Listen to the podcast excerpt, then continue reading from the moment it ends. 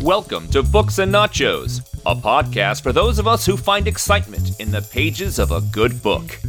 At books and nachos dot com, you can find over one hundred reviews, from fiction to nonfiction, graphic novels, and more. There's also links to our forums, our Facebook and Twitter pages, and information about our Podbean crowdfunding campaign.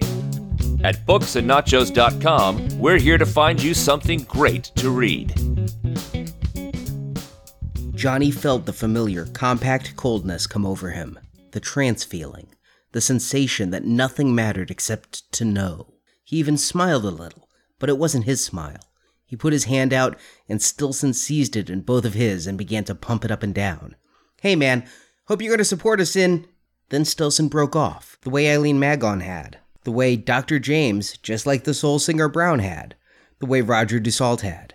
His eyes went wide, and then they filled with fright? No, it wasn't terror in Stilson's eyes. The moment was endless. Objective time was replaced by something else, a perfect cameo of time as they stared into each other's eyes. For Johnny, it was like being in that dull chrome corridor again, only this time Stilson was with him and they were sharing, sharing everything. For Johnny, it had never been this strong. Never. Everything came at him at once, crammed together and screaming like some terrible black freight train highballing through a narrow tunnel. A speeding engine with a single glaring headlamp mounted up front, and the headlamp was knowing everything, and its light impaled Johnny Smith like a bug on a pin. There was nowhere to run, and perfect knowledge ran him down, plastered him as flat as a sheet of paper while that night-running train raced over him. He felt like screaming, but had no taste for it, no voice for it. The one image he never escaped, as the blue filter began to creep in, was Greg Stilson taking the oath of office. It was being administered by an old man with the humble, frightened eyes of a field mouse trapped by a terribly proficient, battle-scarred tiger, barnyard tomcat. One of Stilson's hands clapped over a Bible, one upraised. It was years in the future because Stilson had lost most of his hair. The old man was speaking. Stilson was following. Stilson was saying, "The blue filter is deepening, covering things, blotting them out bit by bit. Merciful blue filter. Stilson's face is behind the blue and the yellow. The yellow like tiger stripes. He would do it, so help him God." His face was solemn, grim even, but a great hot joy clapped in his chest and roared in his brain, because the man with the scared field mouse eyes was the Chief Justice of the United States Supreme Court, and, oh dear God, the filter, the filter, the blue filter, the yellow stripes. Now all of it began to disappear slowly behind that blue filter, except it wasn't a filter. It was something real. It was in the future, in the dead zone. Something in the future. His? Stilson's? Johnny didn't know. Hello once again, Books and Nachos listeners. I'm Arnie, your host, and no, I've not fallen into the dead zone for good. I'm back and excited to be here talking with you about more of Stephen King's writings. I'm even more excited that today I'm reviewing The Dead Zone. This is a book I read in the early nineteen nineties when I was in high school, a member of the Stephen King book club, getting a new novel a month and trying to keep up with that release schedule by reading all the King stories I'd missed. But even then I knew the story of The Dead Zone. I'd seen the Christopher Walken film before I was a teenager and several times after on video and television. That film was a fairly faithful adaptation of King's novel, so the book bore few surprises for me even then in the nineties. But I'm glad to be able to return to the source material, having again reviewed the film on Now Playing, and having been a fan of Anthony Michael Hall's Dead Zone T V series. Finally now, I will get to focus on this book for the story King originally wanted to tell. Little history, The Dead Zone was King's seventh published novel, his fifth under his own name, with the other two being Richard Bachman books. It was also the last King novel of the nineteen seventies, coming out in August of nineteen seventy-nine, just one month after Bachman's book The Long Walk. In many ways, I feel The Dead Zone marks a new start for King, the start of a new era. Until this point, all through the seventies and ending with The Stand, we had King, the up-and-coming writer. Starting with Dead Zone, the author starts his second career phase, one where he would become the king of horror. These changes aren't just in terms of King's ability to sell books based on his name alone, but his writing style, his building a shared universe where his novels take place. Even behind-the-scenes business all conspired to make King the literary powerhouse of the nineteen eighties. But all of this follows a pretty complex timeline. King is not an author who writes one book at a time. He's described his process as writing one book in the morning, editing and rewriting another in the evening. He would also put one aside if he hit a block, and then start or resume working on another. I think it's safe to say we, as readers, think of King's fiction in terms of publication date. Carrie was his nineteen seventy-four novel, The Stand was nineteen seventy-eight, Dead Zone nineteen seventy-nine. I know that's how I'm following King's writing career here at Books and Nachos, but behind the scenes it gets stickier. King worked on this novel for years in various stages. The roots of The Dead Zone can be traced back to nineteen seventy-five. Carrie had just been published in paperback, Salem's Lot was published in hardcover, and King was living in Colorado, writing what would be called The Shining. In the summer of seventy-five, King and his family moved back to his home state of Maine, this time in Bridgeton. There he finished The Shining, continued working on The Stand, wrote a number of short stories that would be printed in Night Shift, and started several other novels. Two would never be finished, called The Corner and Welcome to Clearwater, but during this time he also started Pet Sematary, Firestarter, and The Dead Zone. That last novel, the one I'm reviewing today, had its origin in several places. King has talked about the genesis of Dead Zone many times over the years, and it seems that, as often happens with King books, a confluence of disparate elements came together to create classic fiction. First, even though King started writing The Dead Zone in nineteen seventy-five, he was already looking to break away from horror. Carrie was out, Salem's Lot soon to follow, The Shining was nearly complete, and The Stand was looming large. With those four novels, King feared being pigeonholed as a horror writer. More, Burton Hatlen, a professor at King's alma mater, University of Maine, had kept in contact with the author, and in interviews he recalled King stating The Stand was King's last effort to really make it as a serious writer. Per Hatlen, King was frustrated in nineteen seventy-eight when The Stand was released and not considered great American literature. Hatlen recalled a conversation with King where the author said he'd just become a, quote, trash writer, unquote, after The Stand. He'd give up pursuit of being a man of letters and resign himself to writing what he called entertainments. His focus, per Hatlen, changed on writing bestsellers versus writing acclaimed award-winning novels. Indeed, starting with The Dead Zone, King's fiction did change.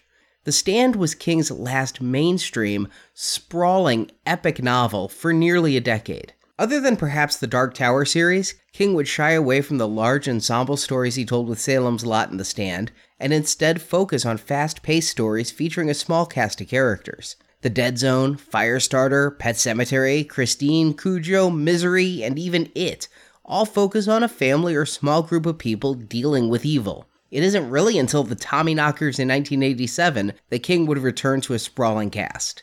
And it's during this phase that King solidified his reputation as an author who churned out stories about one evil thing, these high-concept conceits that made for easily digested fiction. Dead Zone, a psychic tries to save the world.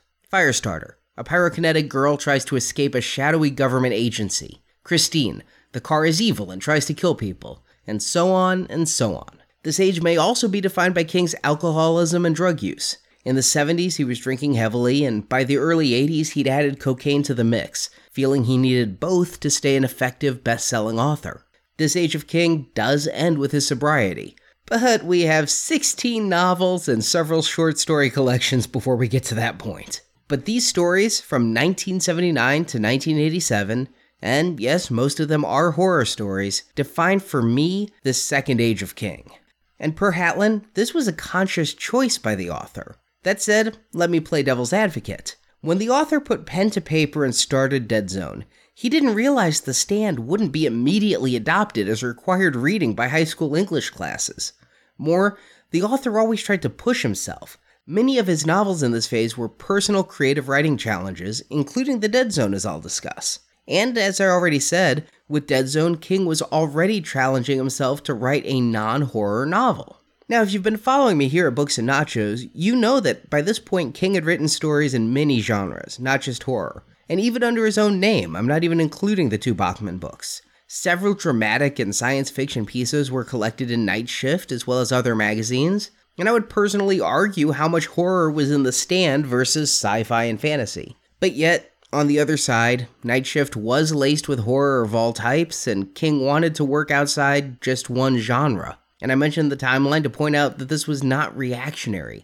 King had only one published novel when he put pen to paper for The Dead Zone, so it was anticipatory. But King was right. The title The King of Horror is one he'll never escape.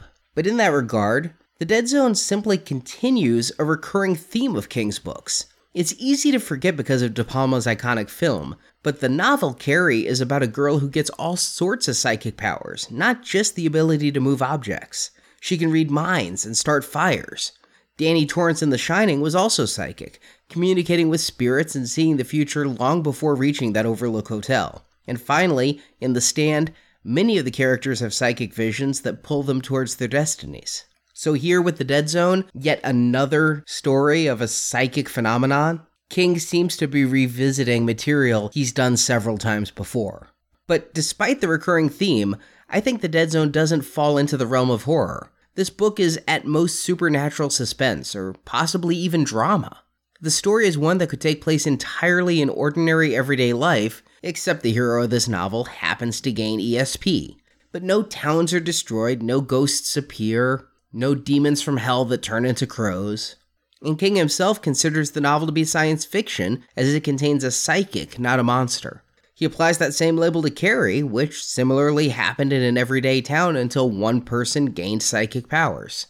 But per Douglas E. Winter, a writer who interviewed King during this period, the author was depressed.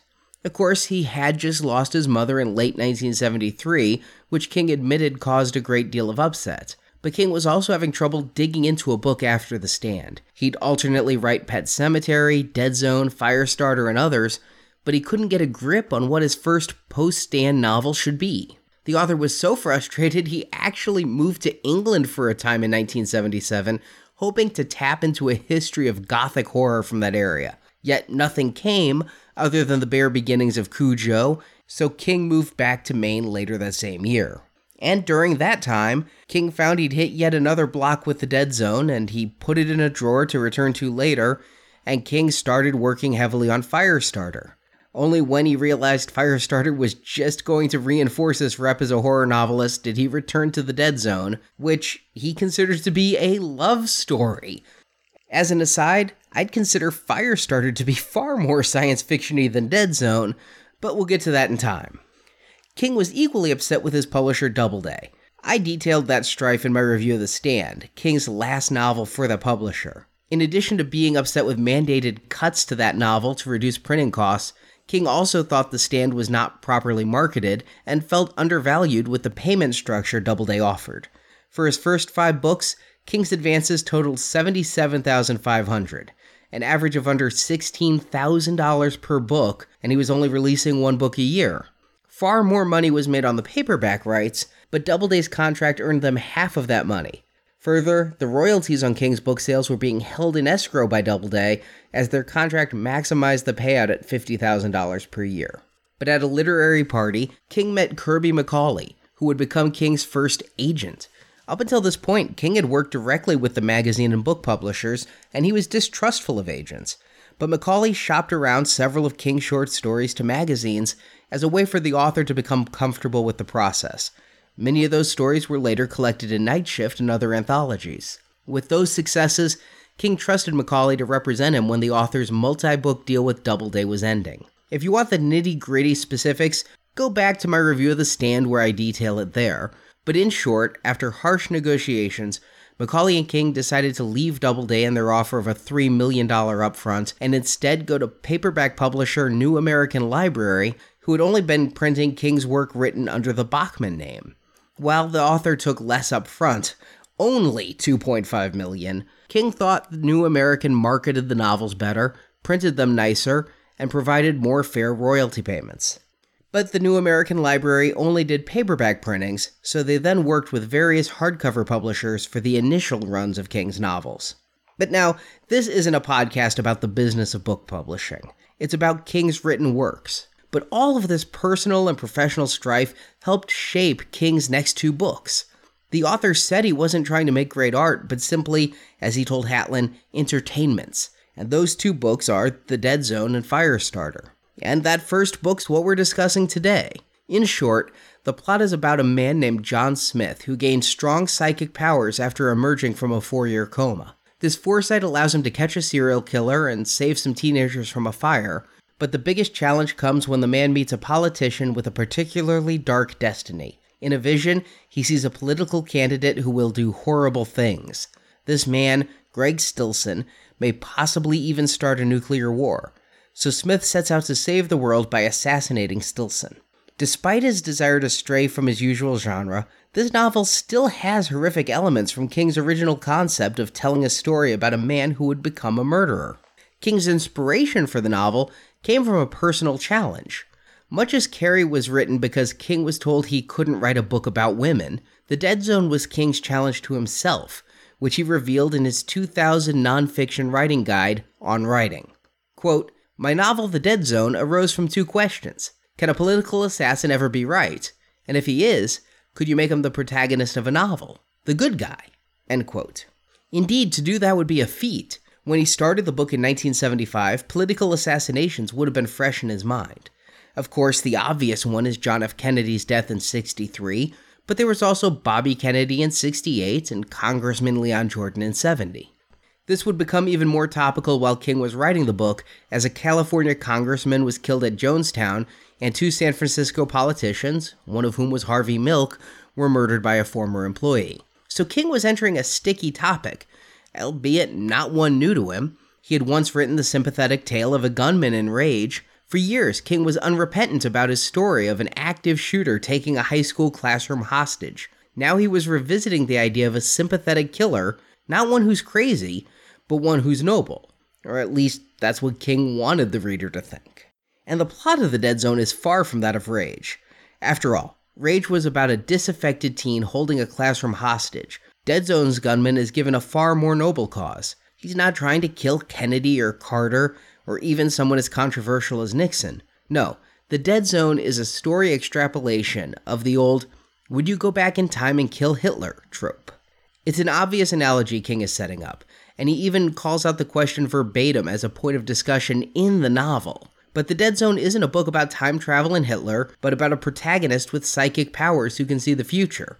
So rather than travel through time to stop a mad leader, in The Dead Zone, our hero has the ability to kill the man before he ever commits the deeds in the first place. To pull this off, King knew he needed to change his writing style. Instead of his usual instinctive freeform storytelling, he needed to have a strong plot, something he's usually against. He'd later discuss this in On Writing, saying he doesn't like plotted stories. He wrote, quote, "Plot is, I think, the good writer's last resort and the dullard's first choice.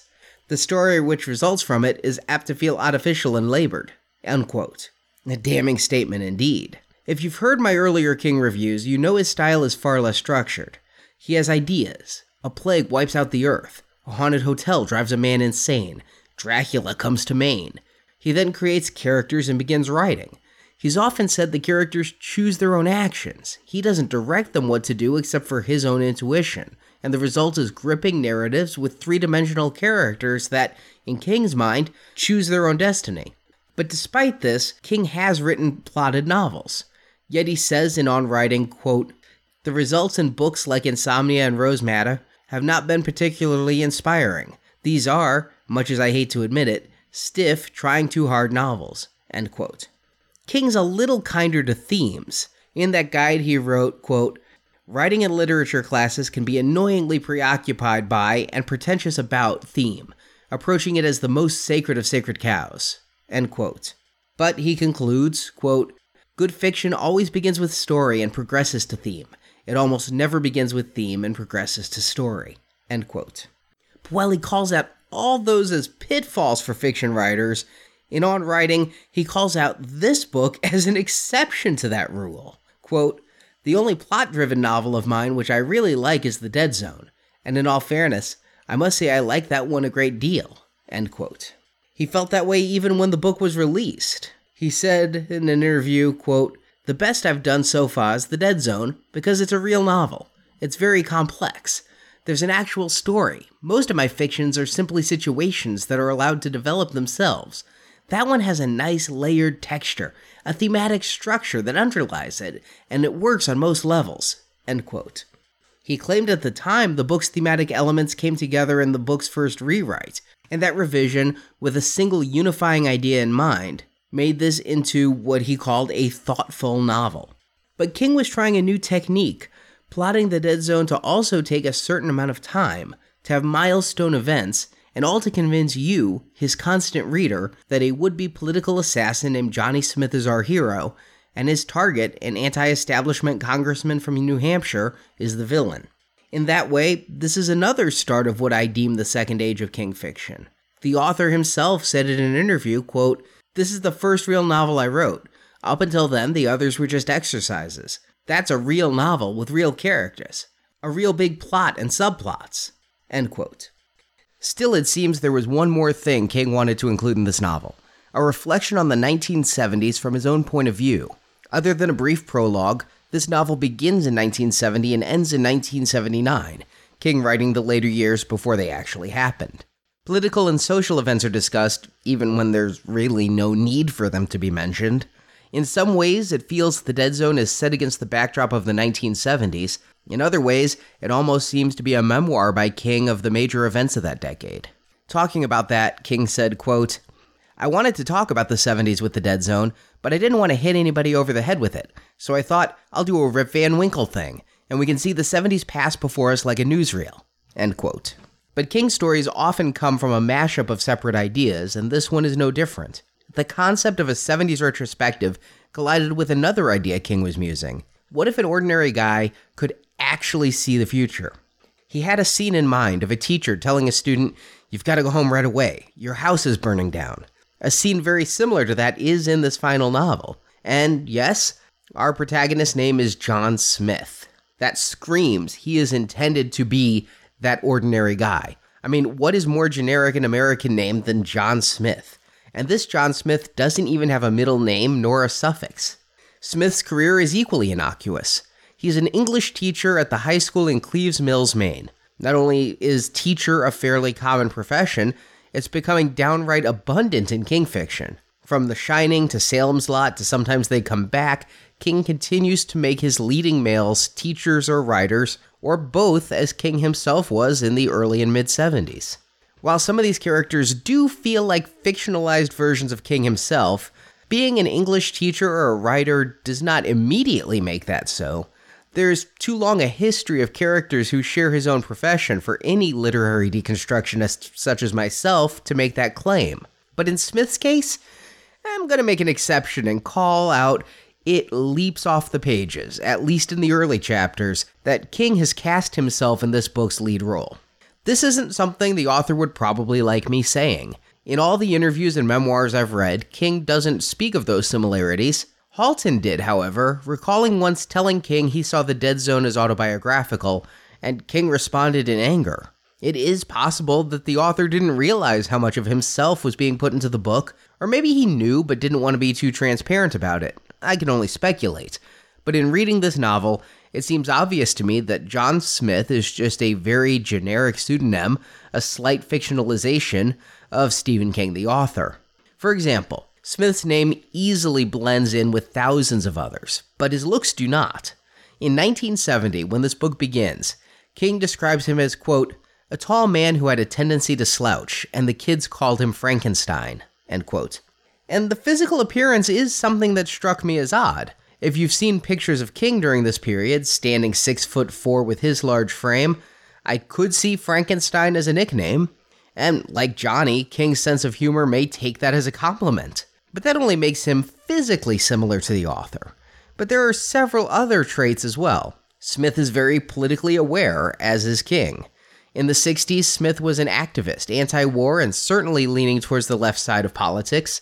This not only mirrors the author, but King uses this as a way for his lead to interject natural conversation about political climates, a way of inserting historical fact without being too obvious. But again, all things we can ascribe to the author as well.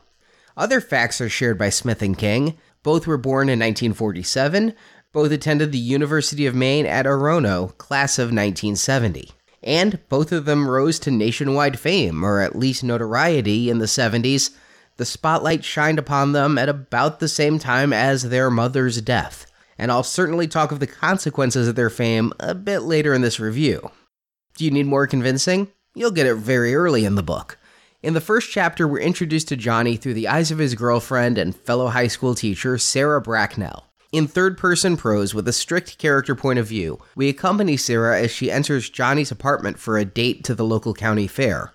She walks in, and he isn't seen, but he makes an entrance that feels very much like our King of Horror. Johnny hides in a dark room wearing a Halloween mask, and he jumps out to scare her as a lark before their date.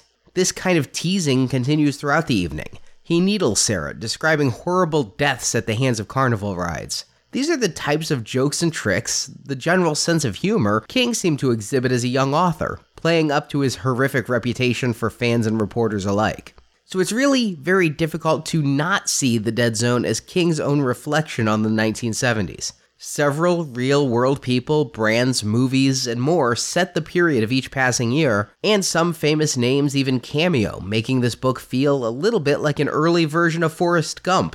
But King does keep this a plot-driven novel spanning ten years, finding an entertaining narrative to tie it together. And clearly, Smith undergoes things King does not. King is a gifted writer, but I don't believe he's psychic. But yet, the book does feel like King asking himself, if I were psychic, how would I respond? To get beyond the author and really look at his character, John Smith, the character building begins on this first date with Sarah. The mask Johnny wore was more than just a character flourish. Again, this is King stretching his writing, and with the plotting comes foreshadowing and symbolism. Johnny's mask is a Jekyll and Hyde mask, half a normal face, and the other half a monster with sharp teeth. Sarah thinks of this mask often throughout the book. From his first introduction, King is telling us Johnny is a dichotomy, the perennial nice guy and joker that regularly teases Sarah about a non-existent cocaine addiction, and she repeatedly calls him same old Johnny. But then there is also a monstrous cold side to the man. From these first pages, King is trying to look inside the life of an assassin or murderer, an everyday man who holds a job, has a family, and the neighbors all say what a nice guy he was, but someone who also had another side that led them to attempt murder. In these early passages, is King foreshadowing Johnny's future, or telling us who he is at the start, a monster who is well disguised as a man? That's up for debate. But as Johnny is intended as our hero, I lean towards the former, even though we also see glimpses of the latter. The unease Sarah felt at Johnny's mask, the disquiet, sits with her for most of the novel, at least ten years. But the mask isn't the only sign of another Johnny that night. For most of the evening, Johnny is, as Sarah repeatedly says, same old Johnny, polite, considerate, and in love with Sarah. Sarah was even planning that night to be the first time the two slept together, a decision made by the good time she was having. But that night took an unexpected turn as the fair was shutting down. On the way out, Johnny and Sarah stop at a gambling booth, the Wheel of Fortune. Oh yes, the symbolism is getting thick, isn't it, kids? Johnny stops to bet, and he wins big. See, here's one of the twists to the story. The Dead Zone doesn't tell of a man who went into a coma and woke up a psychic. For reasons I can't quite gather, this is a story about a little boy who fell hard on some ice in nineteen fifty-three. As told in the prologue, six-year-old Johnny Smith was skating and took a fall, cracking his head hard. When he woke up, he had his first psychic vision, a man jumping his car battery and it exploding. Johnny would eventually forget the accident, but after that point, throughout his life, he would occasionally have a preternatural sense of intuition about things. He could find lost objects, guess what song was coming on the radio, or, on this night, he was able to win big at the Wheel of Fortune. Why King chose to have two accidents happen to John, the first when he was a boy, giving him mental powers, and then another as an adult amplifying those powers, is something I question. First, if you look at books like The Shining or Carrie, King never felt the need to explain the origins of the powers in those books. Yet, here he gives two. Wouldn't one be enough? Well, there is an explanation for that. It serves to bring Johnny again closer to the author. The head injury on the ice actually happened to King. He spoke about it in an interview and said, quote, "The beginning of The Dead Zone, where Johnny Smith falls down and hit his head on the ice, that happened to me. It's one of the earliest things I can remember, being hit by a hockey player, knocked out, and coming to about five minutes later. Probably no more than four years old. It's one of those things you grab hold of and put in a book because it fits." End quote. To that, I must respectfully disagree. It doesn't fit. It may be something worth putting in a book, but two head injuries? Well, there may be another reason that applies to the plot King developed. Johnny needed to be slightly psychic this night so he could run the wheel. He doesn't seem to do it intentionally. He doesn't use the force and stretch out with his feelings. He just seems to be overcome by it. Yet when this happens, Johnny's personality is gone. Jekyll becomes Hyde. Sarah, who is getting violently ill from a bad hot dog, is almost ignored as Johnny focuses on the wheel and one more bet. One more bet. Sarah thinks of Johnny with such words as composed and mannequin-like.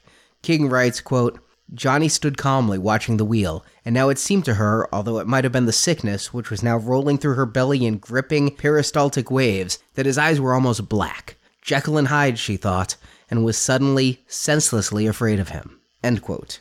Yeah, from our first chapter, our hero has a dark side, one only his girlfriend consents, and even she writes it off after the fact. But as I mentioned, the symbolism was heavy with the Wheel of Fortune, and that gaming device is a metaphor King would come back to again and again in this novel. John wins big at the gaming table, but that's where his luck ends. In a domino effect, Johnny would end this October nineteen seventy evening, not in Sarah's bed, but in a coma. The first domino was taking Sarah to the fair, where she ate a hot dog which made her horribly ill. That put a damper on the evening, and the thoughts of the post-fair coital festivities were put on hold. Johnny drives Sarah home in her car and calls himself a cab to go back to his apartment. The Wheel of Fortune turns, and the cab collides head-on with some drag racing kids.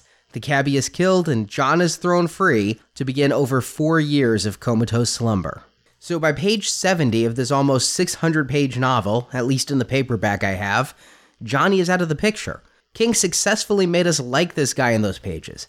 He was affable, conversational, and polite even to cabbies who don't share his worldview. Plus, his psychic powers are a hook. What does it mean for his future? Well, we're going to have to wait seventy-three pages to find out. Indeed, King spends marginally longer in this book with our main character comatose than he did introducing us to Johnny before the accident. This is where King makes his second creative choice that I have to question. I may be tainted by having seen how Johnny's coma plays out on the Dead Zone movie and T V series, but I'm trying to put myself in the mindset of a reader in nineteen seventy-nine. I may know this story is about a psychic, but I probably wouldn't know too much about the plot.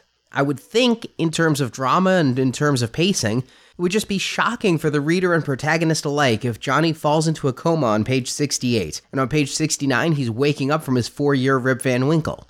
Because when Johnny does come back, as the T V show opening monologue states, everything has changed. His mother has descended into a religious mania. His family is nearly impoverished due to the medical bills. Perhaps most importantly, his girlfriend Sarah will be married to another man. Up until this point in the novel, Johnny's only motivation has been his pursuit of the woman he truly loves. It's not his parents, his job, or his own love of life that John Smith wakes up for. It's Sarah. She is the thing that makes him choose in his comatose state to go towards wakefulness and not death. The entire scene is dramatized by King's prose, with Johnny making a conscious decision, no pun intended. It's a very interesting passage that goes on for a while with him choosing the darkness or the light, but he does think he's only been out for a few days. Couldn't the story have been more interesting if we hadn't followed the four years hence, hadn't seen everything that went on while he slumbered? Then we'd be surprised like Johnny. We'd experience the shock that he experienced and the disappointment. I mean, of course, this was all spoiled for me because I saw the movie long before I read the book, but nonetheless, it could have been a more gripping narrative. Both adaptations, T V and film, chose to do it that way, and I think they got it right. But that's not the book King wanted to write. Remember, this isn't just the tale of a psychic, this is a look back on the nineteen seventies. As King himself went from young adult to the first stages of middle age, so does the character. And so, with that goal in mind, skipping four years of history isn't an option. Could the story have been told differently? Sure, the obvious answer is the coma could have been shorter. Looking at John Smith, a man who had a severe head injury, went into a coma, and emerged a psychic, I feel it's obvious that King's inspiration had to be Peter Hurkos, a real-world psychic who rose to fame in the sixties and seventies. Hurkos fell four stories off a ladder. The result was a massive head injury and a coma. When he woke, he claimed to have psychic powers. And again, this is all true. Hurkos went on to assist many police departments in investigations, including participating in the case of the Boston Strangler, a series of murders eerily close to one Johnny himself will work on in this novel. But Hurkos' real-life coma lasted only three days. King puts Smith's at four and a half years. Now, if I want to really get into King's head about this, I could look for parallels from the author's real life. From nineteen seventy to nineteen seventy-four, King was a struggling writer, having novel after novel rejected. He and his wife Tabitha were struggling to pay the bills and feed their children. More, the author's mother was terminally ill, causing King to move to southern Maine to care for her. She died shortly after. It wasn't until Carrie was published in nineteen seventy-four, and really until Carrie's paperback rights were sold, that King was able to become a full-time writer and support his family. Perhaps this dark period of King's life could be seen as a metaphorical coma. Another, though, is that while John Smith is our primary character, he's certainly not our only one. In this novel is Greg Stilson, the politician who, in the final quarter of this novel, Johnny thinks will bring about a nuclear war. If you know nothing of The Dead Zone when you pick up the book, King's writing makes it obvious that Stilson is an important person. Chapter after chapter is devoted to the man, and he even gets his own section alongside Johnny's in the book's prologue. Yet for all the ink King spills on him, a new reader has to cover over four hundred fifty pages to find out why. A passive reader would simply absorb all this information about Stilson, learning about the man's history and politics before being shocked by Johnny's revelation. A more active reader would probably have to realize that Johnny and Stilson would come into conflict at some point in the novel, otherwise, why are we spending so much time with him? Either way, King uses Johnny's coma as a chance to give us a chapter about Greg Stilson. I'm reluctant to call Stilson this book's antagonist. By strict definition, an antagonist is one who is actively trying to stop our protagonist from reaching his goal. Indeed, to go back to my very early English classes, I was told all stories could be broken down to man versus man, man versus nature, man versus self, or a combination of the above. When the Castle Rock Strangler story may be man versus man, the rest of this novel is very much man versus self, as Johnny must rest with his own powers and decide how best to act. Up until the novel's climax, Stilson remains totally unaware that John Smith even exists. He certainly does nothing to try and stop the psychic.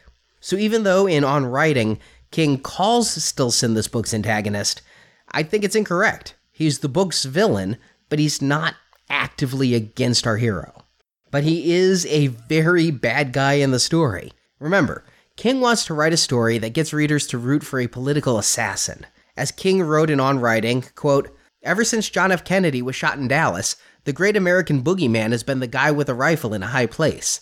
I wanted to make this guy into the reader's friend," end quote. In service of that agenda, King had to give us a man so horribly evil, so dangerous, that killing him seems justified, even logical. Now, I don't think that would be a hard thing for King to do. In the seventies, vigilante killers were popular. Charles Bronson in Death Wish, and most of Bronson's other notable films. Clint Eastwood's Dirty Harry, and many more heroes were becoming victorious by putting a bullet in the bad guy. But King took no chances. As I mentioned, Stilson got his own scene in the book's prologue. His section immediately follows the tale of little Johnny Smith falling on the ice. So while we may not know why we're reading about this man, it's obvious he's vital to the story. And in this first section, we see Stilson in nineteen fifty-five, two years after Johnny's fall. He's a door-to-door Bible salesman, profiting on cut-rate, cheaply printed scriptures, and profiting even more on a paperback proclaiming a communist Jewish conspiracy against the United States. Not enough? The first thing we read Stilson doing is spraying a dog with ammonia and then kicking it to death. King claims this opening resulted in a deluge of letters from readers upset about what happened to the dog. They pointed their disgust at the author. But this fictional dog's fictional death happened at the literal feet of fictitious Greg Stilson. It's a recipe for immediate hatred of a character. It also establishes Stilson as a bit crazy, the son of an abusive father, the memories of which bring about shades of The Shining. Greg Stilson suffers from headaches, and those pains often accompany bursts of uncontrollable violence. Against people, against animals, he can't control it.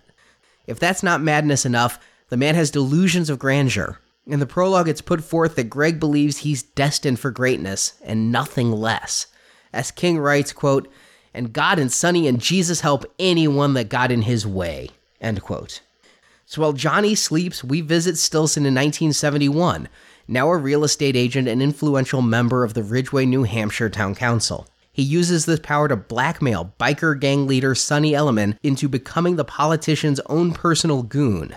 But Stilson isn't the only villain we follow from nineteen seventy to seventy-five. No, as I mentioned, Johnny and Stilson don't come together till about seventy-five percent of the book has passed. Before the main event, Johnny has a series of other psychic episodes, each leading him to the conclusion. The most famous of these cases would be when Johnny assists the sheriff of Castle Rock, Maine, in catching the Castle Rock Strangler, very, very much like Hurkos' investigation of the Boston Strangler. King doesn't want this to be a sudden, random turn of events.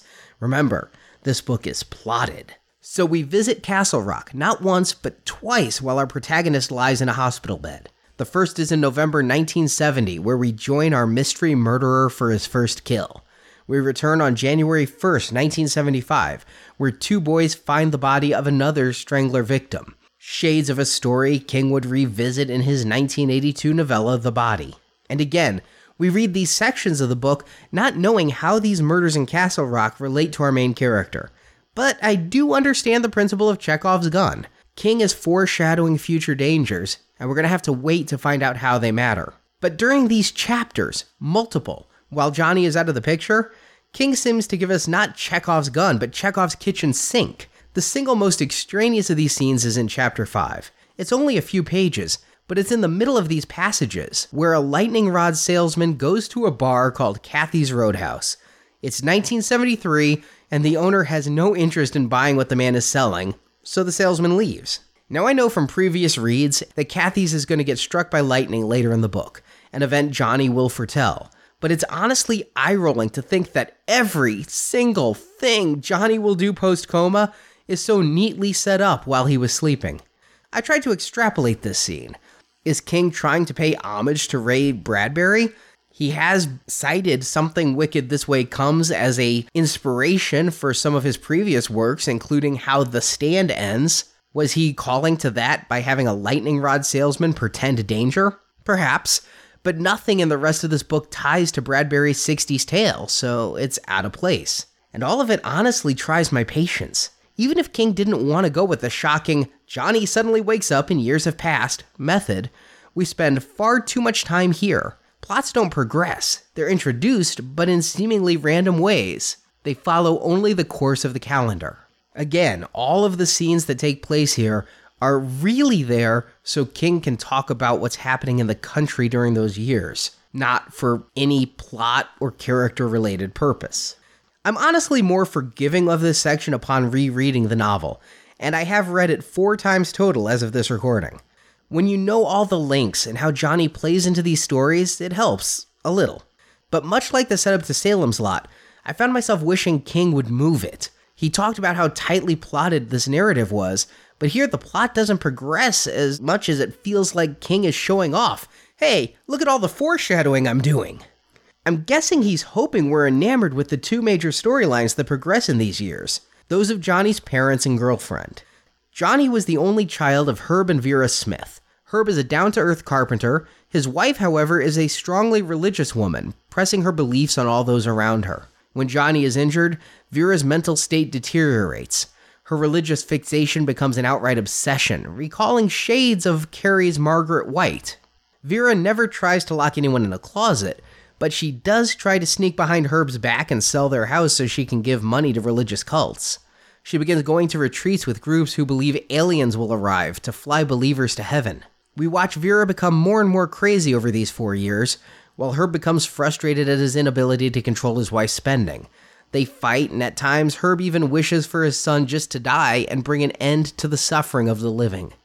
The biggest section here, though, is reserved for Sarah. Indeed, she carries the thread. King proclaimed The Dead Zone a love story, and so we focus, I suppose, on the couple, Sarah and Johnny, versus Johnny alone, at least for this section. While Johnny is obviously our lead character, much of these early chapters are told through Sarah's point of view. Even in Chapter one, as she prepares for that fateful date at the fair, we get page after page of Sarah remembering a bad college relationship and breakup. It's not endearing, honestly, that Sarah thinks so much of how she was hurt and how she spent a year after the breakup douching instead of having sex makes me wonder exactly if she's any good for Johnny. As much as King gets us to like Johnny and convince us that Johnny loves Sarah, I have to give Sarah a side eye and wonder if she really reciprocates his feelings, or if she just likes not being alone.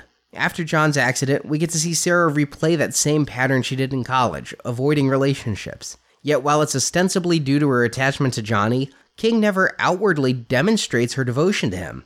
She doesn't date for her own reasons. She's not ready to date again, more than because she's holding out for Johnny to wake up. And it's somewhat tricky to follow King's timeline here, but I parsed it all out. Sarah waits eight months before she starts dating again. A law student named Walt Hazlitt is the lucky man. After four months of dating, she gets engaged, almost one year to the date of Johnny's accident. She's married nine months after that. Yes, King does show Sarah wavering on the engagement, visiting Johnny in the hospital and wondering if he'll return to her. But later in the book, after Johnny does wake up, Sarah confesses to him that even if she had known he would recover, she wouldn't have waited four years for him. Now I get it. They'd been dating a short time, they'd never even slept together. I'm not asking for Sarah to join a nunnery until John wakes up, but likewise, it doesn't sell me that this is a relationship tragically averted. From Johnny's point of view, the pain is understandable. They were in the early stages of love, that time where it feels so strong and energizing that you feel giddy twenty-four seven. For him, an evening passed and he woke up. His feelings haven't had time to dull. For her, it's been over four years. She's married, has a baby, born almost three years to the day after Johnny's accident, and he's the man who got away from her. Admittedly, I don't hate Sarah.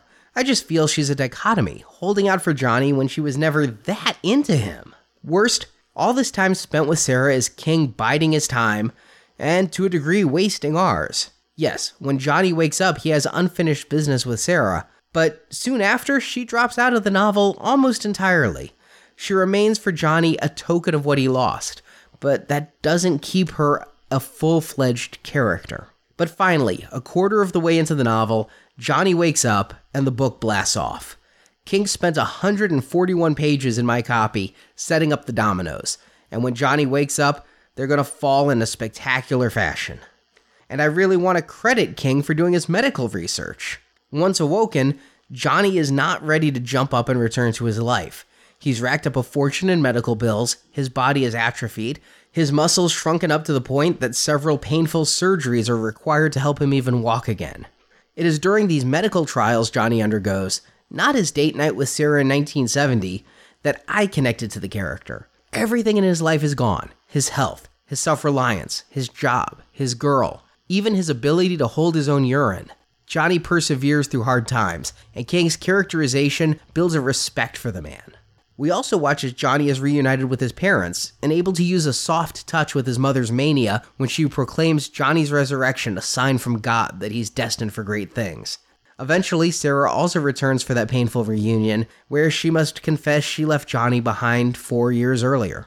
Oh yeah, and Johnny has to learn about Watergate, the end of Vietnam, and all the political happenings that enthralled the country during those four and a half years. Throughout this, we get to see how much Johnny changed with the accident. His previously latent psychic abilities have amplified greatly, and now there's a focus. Versus just getting flashes, Johnny is now psychometric, able to get visions by touching people or objects. Coincidentally, or not, that's the exact same type of psychic power possessed by Peter Hurkos. For Johnny, these psychic visions overtake him. Those scary eyes Sarah noted at the fair return, and Johnny turns stiff, often babbling frightening things about what he's seeing. One detail that I love King including is that when Johnny touches people, they often can feel something too. One character reflects, quote, "He had felt something, something cold and dark and incomprehensible. Suddenly, he didn't want to touch Johnny. At that moment, he never wanted to touch Johnny again. It was as if he found out what it would be like to lie in his own coffin and watch the lid nailed down." End quote. It's a little flourish, but intriguing that the psychic bond affects the subject as well as the psychic. Of course, Johnny is kept in the hospital, a place of science, so any claims of psychic powers are met with suspicion. Johnny was under the care of two neurologists, one of whom believed in hard science, the other is more open-minded, especially after Johnny locates the man's mother, who is believed killed in Poland during World War Two. This believer, Doctor Sam Wyzak, becomes Johnny's friend and confidant during his hospital stay. Wyzak is the doctor who admits that, for all they study, science is still mostly ignorant about the subtle workings of the brain. This, along with some technobabble about the cerebrum within the parietal lobe of Johnny's brain, makes him open to the possibility that latent in the human mind is the ability for tremendous power. This could perhaps explain Carrie as well. Of Johnny's powers, Sam would say, quote, I believe that this man is now in possession of a very new human ability or a very old one, end quote. But for what Johnny can see, there's something else he can't. He does have a degree of brain damage, which makes him unable to mentally visualize certain objects, like a picnic table. Additionally, he has trouble seeing locations, such as street signs. It's a mental block caused by the trauma, and Johnny refers to these things he can't see as being in his dead zone. Yes, indeed, that is the origin of this book's title. It's ominous. It sounds like some kind of abattoir. Instead, it's an area of his brain where certain memories were stored that have been wiped out due to the damage. It's a strikingly vivid turn of phrase, and you might want to try to apply it to the climax of the story, but hardly frightening as the title implies. In the hospital, Johnny has several flashes, including telling Sarah where she lost her wedding ring and assuring a nurse her son's surgery will go fine. But when he touches his physical therapist and sees her house on fire, that's when Johnny's privacy is gone. The house was, indeed, burning, and Johnny was in no condition to even leave the hospital, let alone set the blaze. Immediately, the press descends upon the man, and this begins a pattern of press coverage for Smith, with many reporters proclaiming him a fraud, attempting to profit off his accident. Others report factually what occurred and let the readers make up their own minds. The result is a massive amount of unwanted fame for John, and it comes at a bad time, for during John's press conference, his mother has a fatal stroke. On her deathbed, Vera, somewhat incoherent and unaware of her surroundings due to the brain damage, does seem to speak to Johnny, telling him that his power is a gift from God. She gives two quotes that haunt Johnny throughout the novel. Not the potter, but the potter's clay, a reference to Jeremiah eighteen, an Old Testament biblical passage where God says that the people must follow his plan, not their own. And she says, heed the still, small voice when it comes, telling Johnny he'll know deep inside what God wills him to do, but he must listen and obey. King is often mocking of religion in his fiction. His stories are full of characters like Margaret White, Vera Smith, and many other crazy and mean people wielding religion as a weapon. While not entirely, King does seem to have a predilection of making them female as well. And indeed, at this point in his life, King stated he had no use for religion. But he was raised Methodist, and it's impossible not to see some biblical teachings reflected in The Dead Zone. After all, John Smith is quite an obvious Christ metaphor. He's the son of a carpenter. One could see his coma as death and resurrection. Now here he's being instructed to follow a calling from the Lord. He uses his powers to help people, and in the end, will give up his own life to save the lives of every man on earth. Indeed, the Christian imagery is thick here. While these passages with Vera do set John on a specific course that we'll see him undertake, often unwillingly as the novel progresses, it's also a touching scene. Johnny's frustration at a nurse who won't leave the patient and family alone, his feelings of helplessness seeing his mother invalid and near death. These all echo sentiments King has made about dealing with his own mother's death. It's like a shorthand version of the type of emotions he gave his main character in the Night Shift short story, The Woman in the Room. And yes, again, at this point, it's easy to draw another parallel between Johnny's life and King's. His mother dead, Johnny moves back to his childhood home with his father in Pownall, Maine. But fame follows him. He's inundated with letters from people pleading for his help, to people telling him he's going to burn in hell. Some even showed up on his doorstep, having traveled the country so Johnny could see their future. This isn't a far cry from King's life in the mid-seventies. People would show up unexpectedly at the author's house, and the letters started coming nonstop. Most communications seemed benign, fans wanting to interact or get an autograph from their favorite author, but there were also others who were asking for money, and even a percentage who believed King's horrific writings were the tool of Satan himself. In the end, King started to become worried for his and his family's safety, and rightly so. It was a little over a decade later, but in nineteen ninety, a man did break into his home and threaten his wife. But a slight difference between King and Smith is that Johnny never asked for fame. He never wanted to have psychic visions, and King pursued his course of a writer. And while he may have been concerned about his privacy and safety, he continued to write. He continued to do interviews and become more popular with each passing book. but both the real man and the fictional want and deserve their privacy. Johnny admits to reading some of the letters and touching some of the objects he was sent, but he never lets the sender know, returning the objects without comment. Likely, King too read at least some of the letters, enough to get a feel for the incoming feedback, even if he wished the letters would stop entirely. In these pages, King is certain to drive home Johnny is a good guy, with two capital G's. He doesn't keep any of the items sent to him, no matter how valuable. He doesn't try to capitalize on his fame. When Richard Dees, a writer for the Inside View tabloid, comes to Johnny's door making a very lucrative job offer where John doesn't even have to use his psychic powers, he can just make stuff up, Smith literally throws the man out of the house. Dees retaliates, proclaiming Smith a phony in his magazine, and, as an aside, this isn't King's last story involving that tabloid writer. But here, this John Smith wouldn't do anything wrong, would he? And at this point in the story, we are almost exactly at the novel's halfway mark. And it's here that the story changes.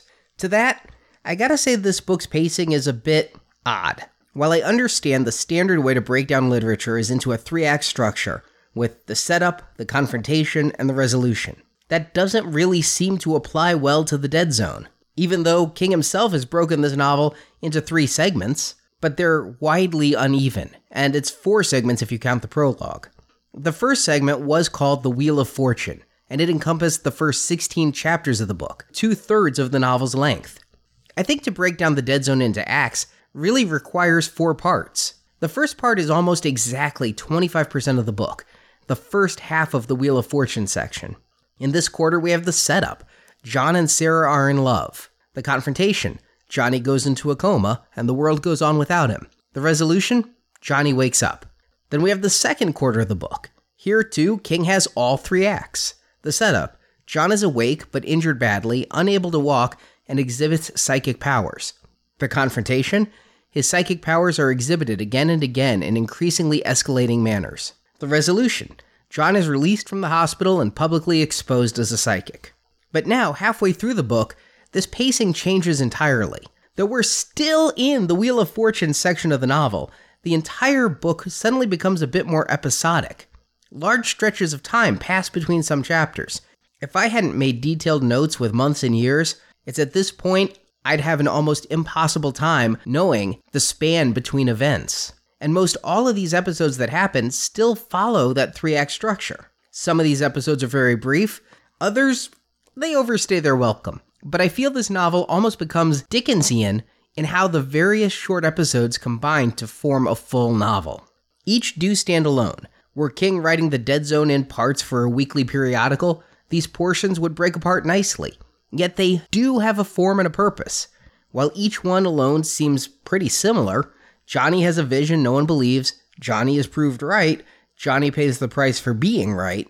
Combined, they do set a stage for the novel's eventual climax in that our hero, everyman John Smith, begins by refusing to heed his mother's words. He believes himself to be the potter. He ignores the still, small voice when it comes. But through these experiences, he begins to give himself over to possibly being part of a grand plan or larger design. And I'll get to each of Johnny's adventures here, but as an aside, let me say that all these chapters have been interspersed with checkups on good old Greg Stilson. In nineteen seventy-five, the year Johnny wakes up, Stilson has risen to mayor of Ridgeway, New Hampshire, and he already has grander designs. In late seventy-five, right about the time of Vera's death, Stilson begins a blackmail plan that's going to raise him the funds he needs to run as an independent for the U S House of Representatives. We see Stilson in a pattern of deceit and corruption. Aided by his goon Sonny, Stilson coerces, bribes, blackmails, and threatens any who oppose him, from newspapers planning to run exposés to those that fund his accounts. Yeah, King doesn't let too long pass without us remembering Stilson is a bad guy, and he's getting worse. And yet, that still has nothing to do with Johnny, who is undergoing adventures of his own. As I break this down, our first short episode is a drama, and it happens immediately after Johnny's encounter with Dees. It's the culmination of Johnny's relationship with Sarah that had been a driving force for half the novel. Much like he did with Stilson, King would every so often insert Sarah into the narrative, flashing to her life with her lawyer husband Walt. Usually this showed Sarah in some kind of conflict. She loves her husband, she loves her son, but Johnny waking up has brought a lot of conflicting emotions in her. But the final straw seems to be when Johnny makes the news with his press conference about his psychic powers and the fire. Walt immediately dismisses Johnny as a scammer trying to get some money, and that singular act pushes his wife away, though Walt doesn't know it, as King writes, quote, "Suddenly her soul cried out for Johnny and the five years together of which they had been robbed," end quote. So, Sarah drops Johnny a note. Walt is away on some Republican Party business, and she's coming up to Maine to visit an old friend. She invites herself to visit Johnny, and he calls and issues a more formal invitation. While Sarah does bring her toddler son Denny, who was barely a year old, when the boy goes to bed, so do Sarah and Johnny, finally consummating their relationship almost five years to the day of Johnny's accident. This is a sweet moment, and I think King puts it in the novel to give our tragic hero one true moment of happiness. The rest of this book, Johnny is in some sort of struggle. Any piece he finds is broken apart. Truly, he becomes like Bill Bixby's David Banner in that Incredible Hulk seventies T V series. He has to travel from town to town, running from reporters after each time he uses his power. But on this one afternoon with Sarah, he puts her and their past to bed. Even his encounter with little Denny brings John serenity. While holding the child, Johnny gets a psychic flash of simple contentment. King writes, quote, "When the baby put his arm around Johnny's neck, a confused rush of feelings had washed over him like mild, warm water. There was nothing dark, nothing troubling. Everything was very simple. There was no concept of the future in the baby's thoughts, no feeling of trouble, no sense of past unhappiness, and no words, only strong images, warmth, dryness, the mother, the man that was himself." End quote. And when the encounter was over, John reflects, quote, "This afternoon, she and I consummated a marriage that never was, and tonight, he's playing with his grandson. He thought of the Wheel of Fortune, slowing, stopping. House number, everyone loses." End quote. The next episode of the Dead Zone novel is, to me, the most exciting story here. Johnny versus the Castle Rock Strangler. As I mentioned, this mysterious psychopath was set up in two chapters while Johnny was out of the picture. Now it's time for that story to come to a head. In the Dead Zone television series, the Castle Rock story was the first adventure for the hero, and it encompassed the first two episodes of the first season. But in the Dead Zone book, it's the final pages of the Wheel of Fortune section. It lasts under sixty pages in the paperback version, less than ten percent of the novel. Yet it's a pivotal arc for Johnny, who until this point had avoided any public display of psychic powers, though privately he still had flashes from time to time, some intentional, some not. But now Johnny receives a phone call from Castle Rock Sheriff George Bannerman. Johnny's former Doctor Wyzak had called the sheriff. Aware of the Castle Rock killings that had been occurring for five years, Sam suggested Johnny may be able to help. A month later, with Bannerman having no leads and his constituency calling for an arrest, the sheriff decides it wouldn't hurt to call the psychic. But in any classical Campbellian hero's journey, in the story of Jesus himself, there is a moment where the protagonist refuses the call. Here, it happens quite literally, as Smith hangs up the phone and refuses to help. Johnny is haunted by this, though, remembering his mother's statements about God's plan for him. Finally, he relents, and he calls Bannerman, offering to help. So that cold December of nineteen seventy-five, John Smith drives to Castle Rock, Maine, and we constant readers are first introduced to a fictional town that has become synonymous with King's stories. Yes, here, in the Dead Zone, is the first story King wrote featuring Castle Rock. It's a memorable encounter, with the killer perhaps being the single most exciting of John's adventures. But it's a very small portion of this book, and how could anyone have guessed at the time how important Castle Rock would become? Cujo, The Body, The Dark Half, Needful Things, and half a dozen other King tales happen in Castle Rock. And Rob Reiner, director of Stand By Me, even named his production company Castle Rock Entertainment. King got the town's name from William Golding's Lord of the Flies, in which it's the rocky part of the island where the boys are stranded. And King said he based this fictional city's geography on two real Maine towns, Durham and Libsyn Falls. It's perhaps the nexus of interconnected King stories. And make no mistake, the Dead Zone is connected to past as well as future stories. For example, the hospital where Vera Smith died was in Cumberland, described as being just north of Jerusalem's Lot. And, by the way, Vera died the same year as King's Salem's Lot was published. But in The Dead Zone, we don't spend a whole lot of time in Castle Rock. We visit the sheriff's office and the bandstand on the town common where a murder took place, but Castle Rock's full exploration lies ahead. In this book, it's merely a setting for this strangler that Johnny must flesh out, again, much like Hurkos and the Boston Strangler. And I do love this section of the book. It's a short story whodunit that, standalone, could have been collected in Night Shift. In the larger scope, I find myself wishing this portion of the novel were actually longer. I'd have liked to see more interplay between Johnny and Bannerman, and more twist to the investigation. Too often in this book, Johnny is a passive character. He lets things happen to him. It's really exciting to see him get up and go and investigate. And even though he doesn't get too big a hit off of the evidence that is stored in the sheriff's office, he demands going out to a place of one of the murders. He's not just using his powers, he's detecting. I truthfully think it's in these pages that I like Johnny best. But I do suppose a real psychic would make quick work of a murder investigation, and Johnny reveals the killer's identity immediately upon reaching the bandstand, the scene of a gruesome murder. The murderer himself is rather rote, a sexual deviant with a mother complex. Straight out of Hitchcock's Psycho, the killer's mother associated easy women with pain, leading her son to rape women as he strangled them, orgasming during their last breaths. I do enjoy a detail King adds. The killer doesn't discriminate. Old women, young children, women in their prime. The killer is about violence, not attraction, so he goes after, rapes, and kills them all. As the killer's actual identity is truly inconsequential outside of this short story, I'm not going to spoil it here. Suffice it to say that, like any whodunit, it's the person no one expects and someone Johnny met while in Castle Rock. More interesting is that the sheriff refuses to believe Johnny. It takes more than psychic powers to convince Bannerman. Johnny has to use deductive reasoning and a keen sense of detecting in order to win the man over. When the killer is stopped, newspapers nationwide run with Johnny's story. And Johnny, who had gotten an offer to return to teaching at Cleves Mills High, finds himself toxic and unemployable, and, like David Banner, he must move to a new town and another adventure. John won't return to Castle Rock, but we constant readers will, and we'll see Sheriff Bannerman again just a few books from now. But here, Johnny feels relieved that he has heeded the still, small voice. He stopped the murderer and believes his destiny done. Of course it's not.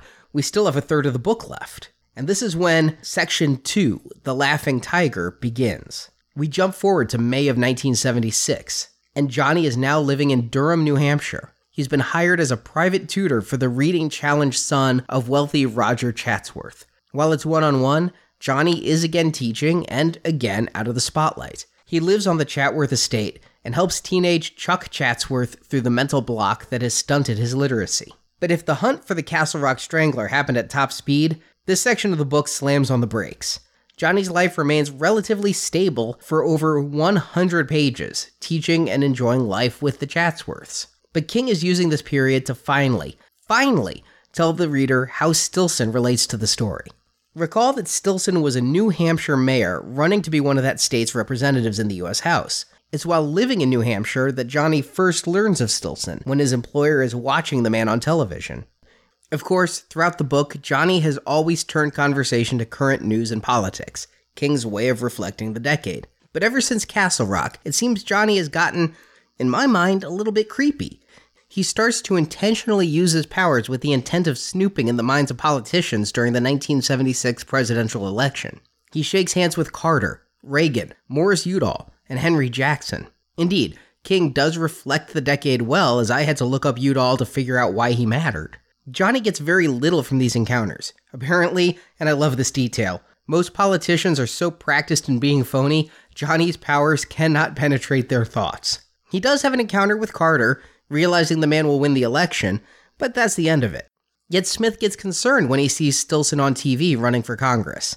And, alright, let me tell you, I am so glad to be reviewing The Dead Zone now. I've read the book three times in the past year. I've lived with it in my thoughts as I've worked on this review, and there's one thing that is glaringly coincidental about this. It's impossible to not equate Greg Stilson with Donald Trump. Now, please understand, I am not getting political here, and I don't think of Trump as a backroom criminal who's going to blow up the world. So Trump supporters, please, don't take offense. But damn it, The parallels are so strong, I wonder if King himself had psychic powers. Let me go down the list. First, after a series of jobs as a rainmaker, Bible salesman, and a failed attempt at acting, Stilson finally found his calling when he became a real estate agent and insurer. Trump, of course, became famous for his real estate dealings. Both men have a history of womanizing. Trump was called a serial adulterer by Alabama's Republican Representative Mo Brooks. And while Stilson was single, we read stories of the women he'd bedded in the past as well. Both men were fairly inexperienced. Stilson had only been mayor for a few years, and Trump has never held public office. Both are outsiders with outrageous campaign tactics. Trump has changed the rules of debates, leveling some of the most personal insults I can think of between candidates in my lifetime. Stilson isn't much different. He runs up and down the stage, acting like a bull, playing the role of a buffoon, but energizing the crowd and getting the press. Stilson, like Trump, runs as an outsider. Stumping, Stilson discusses throwing the corrupt and immoral politicians out. Like Trump, Stilson is an anti-establishment candidate, allowing voter frustration with the party establishment to fuel his campaign. Admittedly, Stilson is running as an independent, or, as it's jokingly called, the hot dog party, as Stilson promises a hot dog for every man, woman, and child in America, a parody of a car in every garage. Trump has overtaken the Republican Party from within, though he has postulated running as an independent if the Republican National Committee doesn't give him the nomination. Then come the outrageously oversimplified promises. Trump proposes a big wall to stop illegal immigration. Stilson promises he's going to fix pollution by gathering it in hefty bags and launching them into space. Yes, he guarantees clean air and water in just six months. Likewise, Stilson promises cheap gas and oil achieved through American might used against, as he calls them, Arabs. Trump's foreign policy also seems to work through strength, and in February twenty sixteen, he has promised to cap gas prices at a dollar per gallon. Lastly, both men believe they're destined for greatness. If you believe all the articles and interviews, Trump has at least an air of megalomania about him, if not more. And Stilson has his sights set on nothing less than becoming president of the United States, leader of the free world. So why do I bring all this up? Well, first, because I find it incredibly amusing. I mean, it's not one or two things, and I'm not stretching. It couldn't be much closer if Trump had picked this novel and taken it as his own political handbook. I'll actually believe that happened if Trump starts offering people hot dogs. But the other reason is because before twenty fifteen, Stilson's campaign seemed like an overwrought joke. The closest parallel, one that King himself made, was Jesse Ventura's run for governor of Minnesota. But now it's simply impossible not to see life imitating fiction, and that's shaping my view of reading The Dead Zone. Now, King does take Stilson much, much further. Through Sonny Elliman, the New Hampshire politician has his own personal bodyguard assignment of bikers wielding pool cues as weapons. This is King calling back to how the Rolling Stones used Hell's Angels as bodyguards up until the disastrous and fatal Altamont Free Festival in nineteen sixty-nine. And the method Stilson uses to keep his illegal dealings out of the spotlight could only be believable in an America still reeling from Watergate. I suppose that at a state level, a politician could keep his dirty laundry secret, but as Stilson gains national attention, that feels like a stretch. But it's all a setup to tell us Stilson is a villain. He's a bad man amassing more and more power. Even his name, Stilson, according to author Douglas E. Winter, who has interviewed King, is a contraction of Still Nixon. His tactics seem like a combination between that disgraced U S president and Senator Joe McCarthy. King has said in many interviews he wanted Stilson to come off as an American Hitler. I'm not sure if I get that. At no point is Stilson threatening genocide or conquest. But yeah, he's not trustworthy, and he certainly has only his own best interests at heart. The public at large laugh him off as a buffoon. Roger Chatsworth tells Johnny that even if Greg wins, he'll serve for two years and be unable to win any re-election. But Johnny is disturbed by Stilson, and so he heads to one of Greg's rallies and shakes hands with one more politician. And what Johnny sees will set the course of the last quarter of the book. It's described as Johnny's most powerful vision of all. Johnny isn't sure when this happens, but years in the future, he first sees Stilson being sworn in as president, as I read at the opening of this show, the Chief Justice of the Supreme Court looking frightened by the new Commander-in-Chief. But what Johnny sees next, I want to read to you verbatim from King's novel. Quote, "Now all of it began to disappear slowly behind that blue filter. Except it wasn't a filter. It was something real. It was in the future, in the dead zone. something in the future. His, Stilson's, Johnny didn't know. There was the sense of flying, flying through the blue, above scenes of utter desolation that could not quite be seen. And cutting through this came the disembodied voice of Greg Stilson, the voice of a cut-rate god or a comic opera engine of the dead. I'm gonna go through them like buckwheat through a goose. Gonna go through them like shit through a canebrake. The tiger, Johnny muttered thickly. The tiger's behind the blue, behind the yellow. Then all of it, pictures, images, and words broke up in the swelling soft roar of oblivion. He seemed to smell some sweet, coppery scent like burning high-tension wires. For a moment, that inner eye seemed to open even wider, searching. The blue and yellow that had obscured everything seemed about to solidify into... into something. And from somewhere inside, distant and full of terror, he heard a woman shriek, "Give him to me, you bastard!" Then it was gone.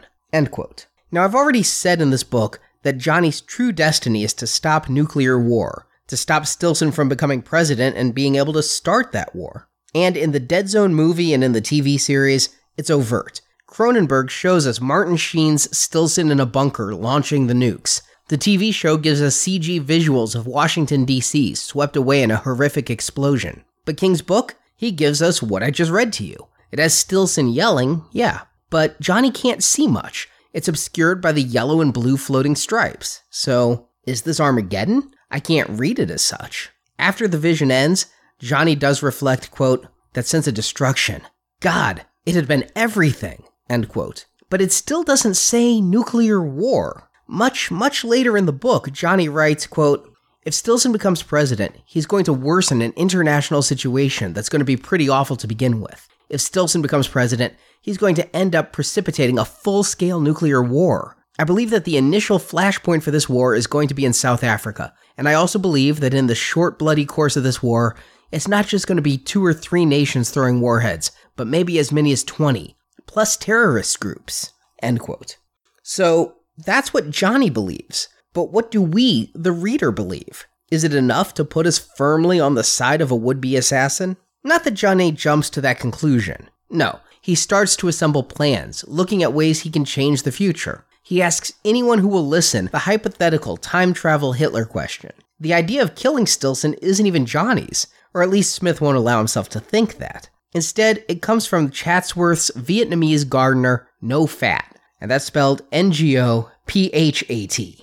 Ngo is studying to be an American citizen, and his class takes a field trip to see Stilson. It's that trip that inspires Johnny's own arrival at the rally, and it's from Ngo that this section, The Laughing Tiger, gets its name. In speaking of Stilson, Ngo tells Johnny about a game children in his village played called, yeah, The Laughing Tiger. It's somewhat like tag, only the it person wears an animal skin and runs from the other boys. That it child growls and claws, pretending to be a ferocious tiger, but all the while the boys are having fun, laughing.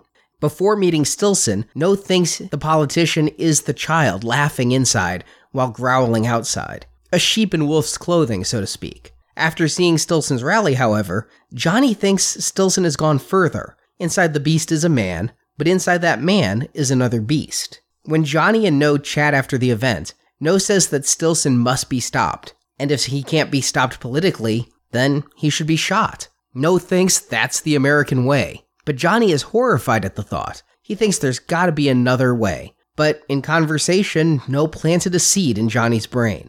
But before that decision is made, King has one more adventure.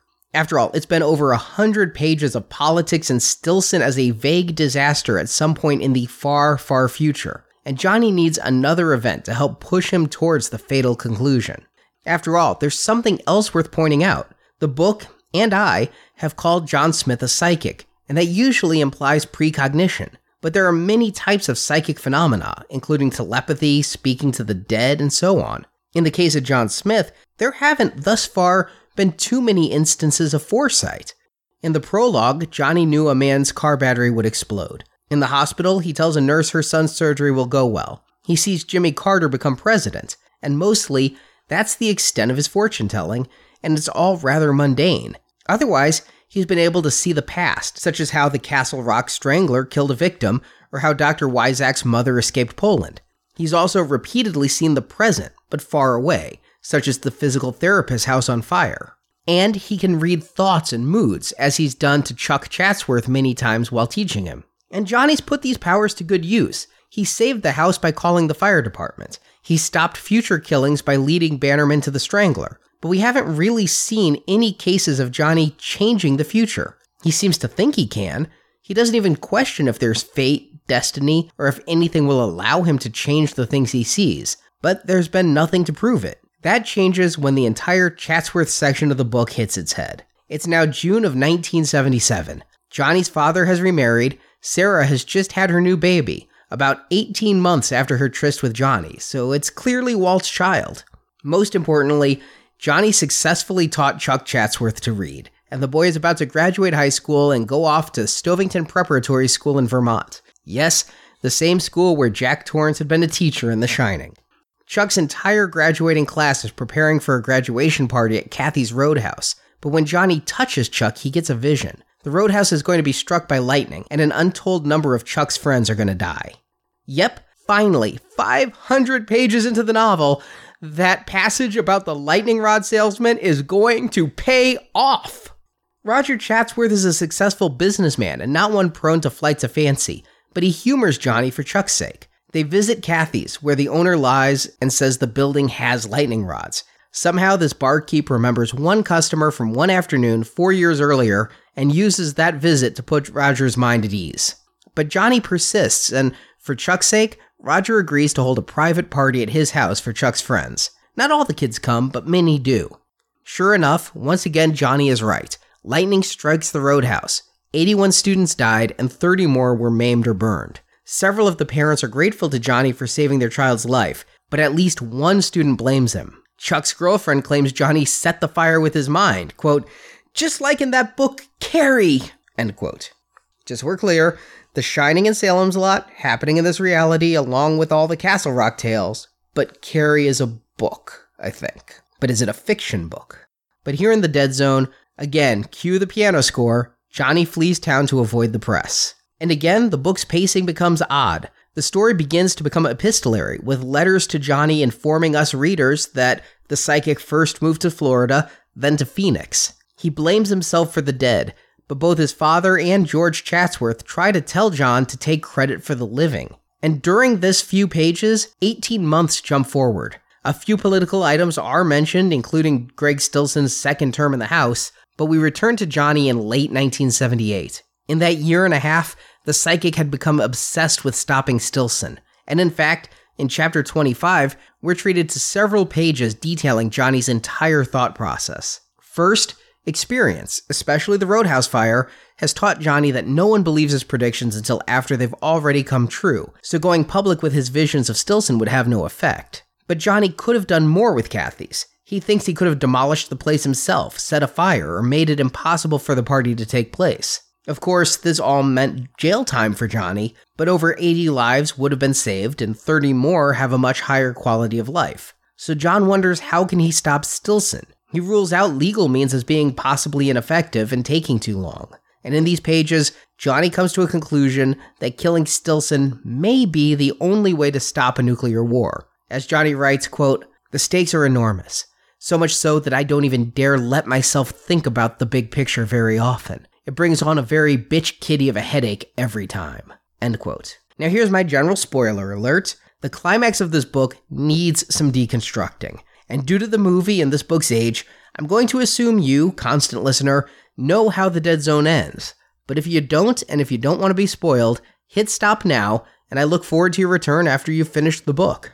For those of you still with us, now, Johnny feels he has years to make his choice, but his headaches keep getting worse, and finally, at the urging of Doctor Wyzak, he sees a Phoenix doctor and discovers he has a fatal brain tumor. He could have an operation, but without it, he has about one year left to live. Now, this is told to us actually in the book's epilogue, or the third part. When reading the book from first page to last, all we know is something has occurred that tells Johnny he doesn't have any more time. He has to deal with this war now. He can no longer ignore the still, small voice, and so he decides he will kill Stilson. He knows it means the end of his own life, but with the tumor, he feels it's over anyway. Johnny could try surgery, but he feels the risks are too great. I mean, he could end up in a state where he couldn't ever stop the oncoming Armageddon. So Johnny buys a rifle, travels back to New Hampshire where Stilson was holding a town hall, and waits in the balcony. When Stilson gets on stage, Johnny fires and misses several times. Instead, Stilson's security guards shoot and kill John Smith. But remember the passage I just read with the floating blue and yellow stripes blocking Johnny's vision? It turns out those are the colors of a little boy's snowsuit. Stilson used the child as a human shield while Johnny is shooting, and though Smith never hits anyone, this act of cowardice ends Stilson's political career. As his dying act, Johnny reaches out and touches Stilson's ankle and sees that he did change the future. In Johnny's mind, God's will was done through him, as his mother had promised it would be. And that's where the story ends, if not the book. But before I get to that third section, which, again, it's a little more than an epilogue, I want to really analyze this ending. First, even King admits this climax is compromised. The entire premise of King's novel was, could I make a political assassin a hero? In order to do that, the person has to actually shoot someone? And here, Johnny sacrifices himself, but no one else is hurt. It's Stilson's own axe that undid him. Did King second-guess reader allegiance to Johnny after nearly six hundred pages? No. King, the master of horror, was afraid of his intended ending. Yes, indeed. King, the author who wrote Rage about an active shooter in a classroom and stood by that novel for well over a decade, he backed off. In an interview in the eighties, King discussed Stilson's pardon. He said, quote, "A lot of me wanted him to kill that son of a bitch. And another part of me said, you don't want to do this, because if he kills Greg Stilson in the book, and ten years from now somebody knocks off President Anderson or President Carter, and they asked him, why did you do it? The guy says, I got the idea from Stephen King's novel, The Dead Zone. I would have to quietly pack my bags and move to Costa Rica. So I was ambivalent. A lot of me wanted to kill him and felt the ending was something of a cop-out." End quote.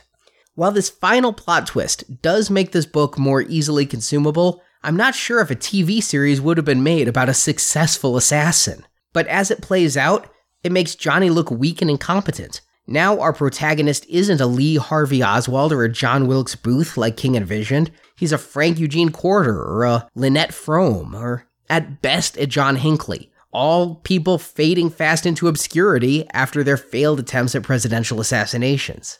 King would return to this concept through his book eleven twenty-two sixty-three, a novel that recently enjoyed major success as an original series on Hulu. In that book, he takes the time travel concept seriously as a man goes back in time to stop Lee Harvey Oswald from killing Kennedy. It's going to be a while before we get to that book, but I look forward to discussing how King would write about political assassinations over thirty years after The Dead Zone. And please, don't construe my disappointment as me wanting to see any real-life assassinations. I do tend to think, had King gone with his original ending, then in nineteen eighty-one, it is very likely John Hinckley may have credited King's book for the inspiration, rather than Jodie Foster. Throughout history, banning and book burning have been the tools to implicate fiction. Be it a book, a movie, a song, or a video game, they get the blame for causing real-world violence. The Dead Zone would have been rife for that target.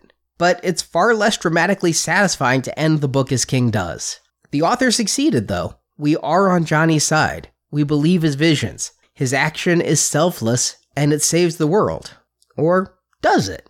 I mean, I thought it did for decades. Then I read King's On Writing, and damn if he didn't put some doubt in my mind. He challenged what I thought I knew about the Dead Zone. In that writing guide, he stated, quote, "When Johnny shakes Greg Stilson's hand at a political rally, he has a vision of Stilson becoming the President of the United States and subsequently starting World War Three. Johnny comes to the conclusion that the only way he can keep this from happening, the only way he can save the world, in other words, is by putting a bullet in Stilson's head. Johnny is different from other violent paranoid mystics in only one way. He really can see the future. Only, don't they all say that?" End quote. Don't they all say that? Is King suggesting that Johnny isn't right? Now, I mentioned I read this book three times for this review, four total. The third was to intentionally not fall for King's storytelling. What if I saw Johnny as the bad guy? What if, as Sarah briefly thought, the true face of Johnny was Hyde, not Jekyll? What do we know for facts? Well, we know Stilson isn't a good guy. He's underhanded, he's pandering, he's involved in backroom deeds. Basically, he's a politician. But he also kicked a dog to death, slapped a woman, and it's strongly implied he's even had F B I agents and others killed for investigating him. Even without the threat of nuclear war, Stilson may still deserve Johnny's bullet. Plus, Stilson has delusions of grandeur and headaches that give him uncontrollable fits of rage, and wait, wait a sec. Johnny also gets headaches during stressful situations. Sometimes Johnny snaps with anger. It's rare, but it happened when he threw Richard Dees out of his house. And delusions of grandeur? By the end of this book, Johnny has fully succumbed to his mother's line of thinking that he is an agent of God with a destiny to save mankind. So there are several uncomfortable parallels between our hero and his target. But let's go back to facts. One fact is that Smith was in a coma. Another that I think is indisputable fact is Johnny is truly psychic. The vision of Wyzak's mother, the house fire, the Castle Rock Strangler, and the fire at Kathy's Roadhouse all combine to pretty overwhelming proof that Smith had some form of E S P. But Smith also had a brain tumor, and those are known to influence personality as well as rational thought processes. Could they have impaired his vision, or made him think he had a vision when he didn't? King points out in the novel that Charles Starkweather, the Texas Tower sniper, also had a brain tumor. And go back to that passage when I read Johnny's actual vision. He saw Stilson as president, and he saw yellow and blue stripes. What we weren't shown in that vision is nuclear war. Later, Smith says he saw it, but did he? And the yellow and blue stripes he saw, that was the little kid's snowmobile outfit. So he was having a vision of what occurred when he pulled the trigger on Stilson. So was he seeing a vision of his own death? Was he seeing a vision of the future if Stilson was allowed to become president? Johnny dies, Stilson is disgraced, so we'll never know. But Johnny even admitted, if only to himself, that his obsession with politicians was that he was actively looking to find an evil one. After his encounter with the Strangler, Johnny wondered if he could see similar evil on a global scale. He was looking for someone who would cause Armageddon, and he said he found it in Stilson. That's fairly convenient. And just to, again, look at facts, he got the idea for this assassination from a Vietnamese citizen living in the United States. This was in nineteen seventy-six, just one year after the Vietnam War ended. We never know where Ngo's political allegiances lie, but it could be read as a communist helping to plot the murder of an American politician. And Smith had a lot to be frustrated over. He lost five years of his life, he lost his girl, he lost his job, he'd been hounded by the press. There's no doubt that as the decade wore on, Smith had a reason to be disaffected, to be angry, to be disgruntled. Finally, King makes it a point to consistently show us Johnny as others see him. Sheriff Bannerman sees Johnny and thinks he must be near death. After Johnny passes out at Stilson's rally, the F B I agents who interrogate him think he looks like the textbook definition of an assassin, but he had no weapon. When Johnny buys the rifle, the shop owner doesn't trust the man because of his looks. Neither do many people who encounter him on his journey from Arizona to New Hampshire. And Johnny keeps binders full of Stilson's activity. That's an act familiar to any stalker or psycho. Meanwhile, King also does show us Stilson as the people see him, and they love him. He's effective at passing laws that protect his constituents. He was reelected by a landslide. He regularly meets with New Hampshire residents to get their feedback and ideas. In the years since his first election to the House of Representatives, he seems to be a politician of the people, not a maniac. So maybe, just maybe, King's original mission wasn't to get us on the side of an assassin. Perhaps he was leading us down a trail to the point that we'd sympathize with the assassin's psychosis. Much like Lee Harvey Oswald's mother always proclaimed her son's innocence, maybe we were too close to the subject to see him as a crazy would-be murderer. Yes, it's just possible King, ever the prankster, like Johnny, pulled the biggest prank of all on us. Because for thirty-seven years, The Dead Zone has been in print, nearly half that time since On Writing has been released, I haven't found too many people who even entertain the thought that Johnny is the bad apple in this book. After all, isn't he King's perennial nice guy?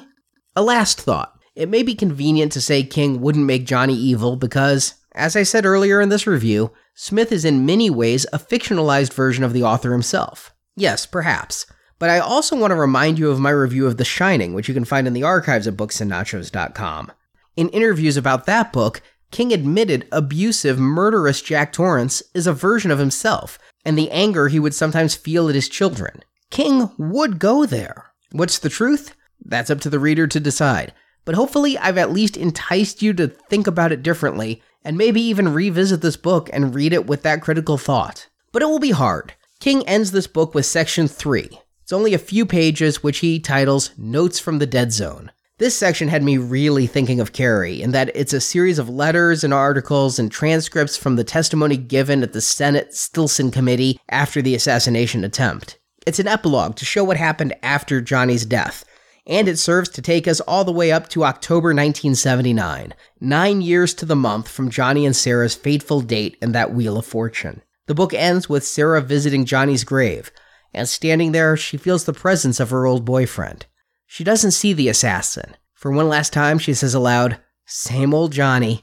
Did Johnny's power allow him to communicate from beyond the grave? Was it a ghost? Was it Sarah's imagination? Well, that's where the book ends.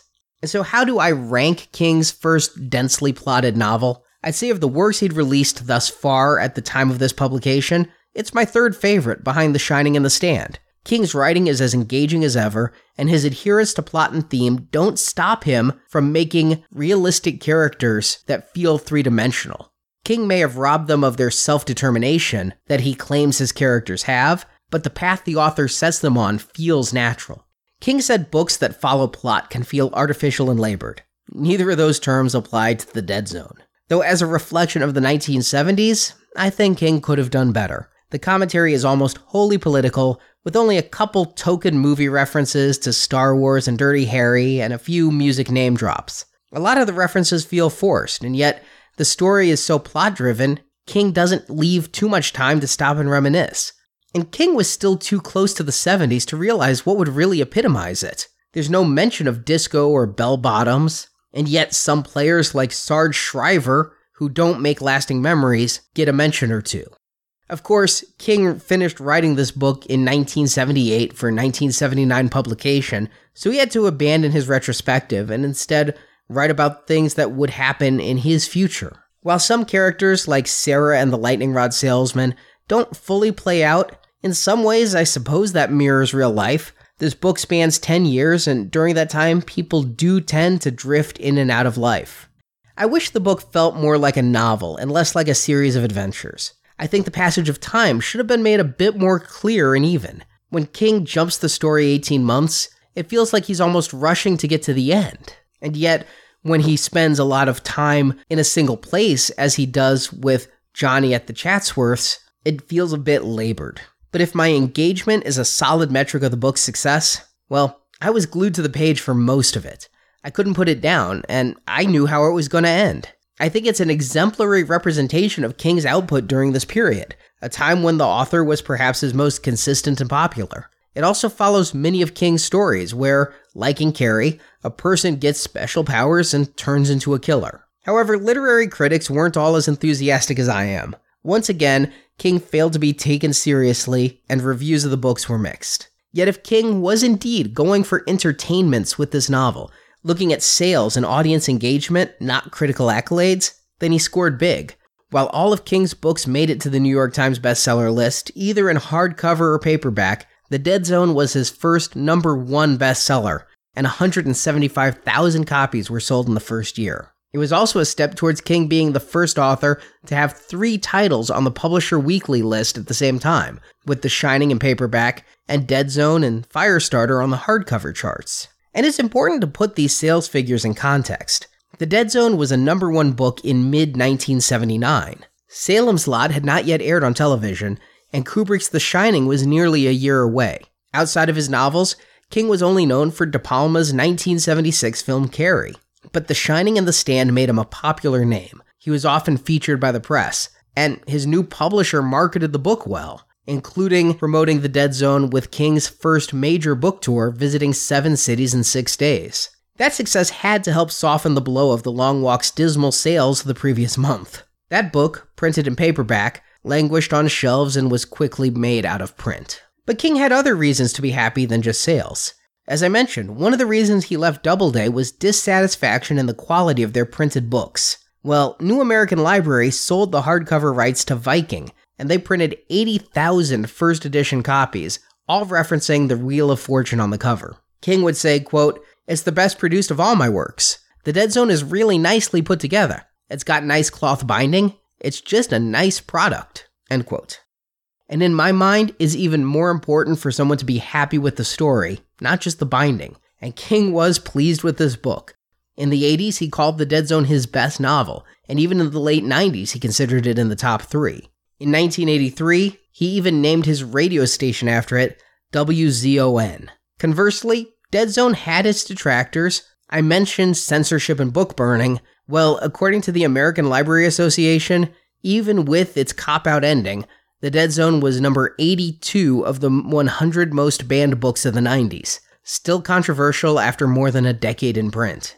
Yet this story has survived in other media. In nineteen eighty-three, a movie version of The Dead Zone was released in theaters, directed by David Cronenberg.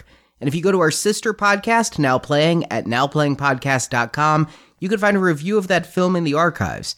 Stuart, Jacob, and I went in depth on that movie and its differences from the book. The one thing I will call out, though, is that in every incarnation of The Dead Zone, what that term means differs.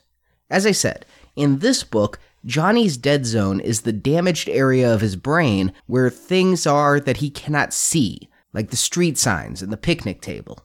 In the Cronenberg film, though, in each of Johnny's visions, there's something he can't see. He calls that his dead zone, and Doctor Wyzak determines that means Johnny has the power to change the future. King usually doesn't like it when movies alter his book, and Cronenberg's Dead Zone movie not only changes what the Dead Zone is, but many other aspects, including replacing the entire lightning strike story with one of a much younger boy who may fall through some ice. Yet despite those changes, that film does remain one of King's favorite adaptations of his work. He said in an interview that pro-producer Dino De Laurentiis reined in Cronenberg's style, saying the director had a responsibility to the producer and the audience, not just to make a Cronenberg-only film. Though, if I can poke a little fun, King did confuse the movie and the book once in print. When talking about The Dead Zone in On Writing, King says he was nervous of making Johnny too much of a goody-goody when Sarah offers to sleep with him and Johnny replies he wants to wait until they're married. But in King's novel, that didn't happen. Johnny was excited and ready to bed his girl. It was Christopher Walken's John Smith that wanted to wait for marriage.